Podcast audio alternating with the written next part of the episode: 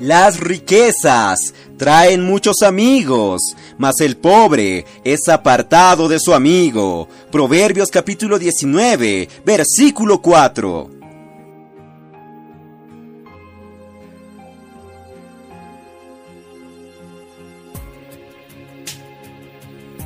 Oh Señor Jesús, amados hermanos, amadas hermanas, queridos amigos, gracias al Señor, estamos en el día 12 de julio y en este día, en el libro Días más Sabios, hablaremos sobre los amigos de la riqueza. Oh Señor Jesús. El dinero de una persona atrae amigos, entre comillas, los cuales quieren aprovecharse de su bonanza. Cuando un extraño se convierte en una celebridad, sus amigos se multiplican en proporción a su riqueza. Cuando éste pierde su fortuna, también es abandonado por los mismos amigos y morirá en la miseria, solo y sin nadie que lo ayude. El hecho es que nadie quiere ser amigo de aquellos que son pobres, pero hay un proverbio que dice, el pobre es odioso aún a su amigo, pero muchos son los que aman al rico. Peca el que menosprecia a su prójimo, mas el que tiene misericordia de los pobres es bienaventurado. Esto lo vemos en Proverbios capítulo 14, versículos 20 al 21. Mas queridos hermanos, por otro lado vemos que Dios siempre se preocupó con los pobres, más se preocupó de su pobreza, la verdadera pobreza, que es espiritual. El hombre fue creado para disfrutar de todas las riquezas de su creador. Sin embargo, abandonó al Dios proveedor para vivir por su propia capacidad.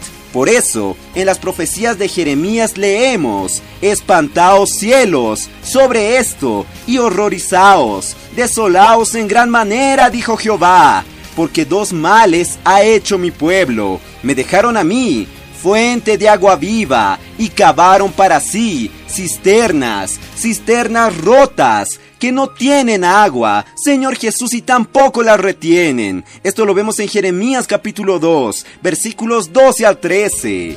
Consecuentemente, el hombre se empobreció.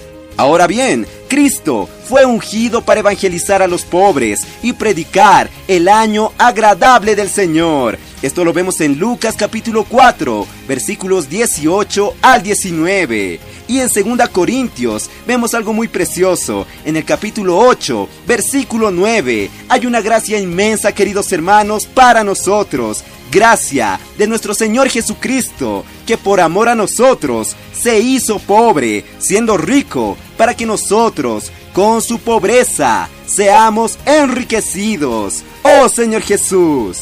Amados hermanos, gracias al Señor por esta palabra maravillosa. Ciertamente, la búsqueda del sustento y la estabilidad económica en la actualidad es tremenda. Mas queridos hermanos, debemos tener una preocupación mucho más importante, que es no quedarnos en pobreza espiritual. Dios, desde el comienzo, creó al hombre para que él pueda disfrutar de todas sus riquezas.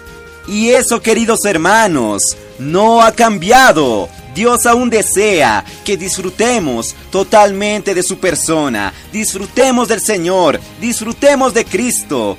Hoy, queridos hermanos, el Cristo todo inclusivo mora en nosotros.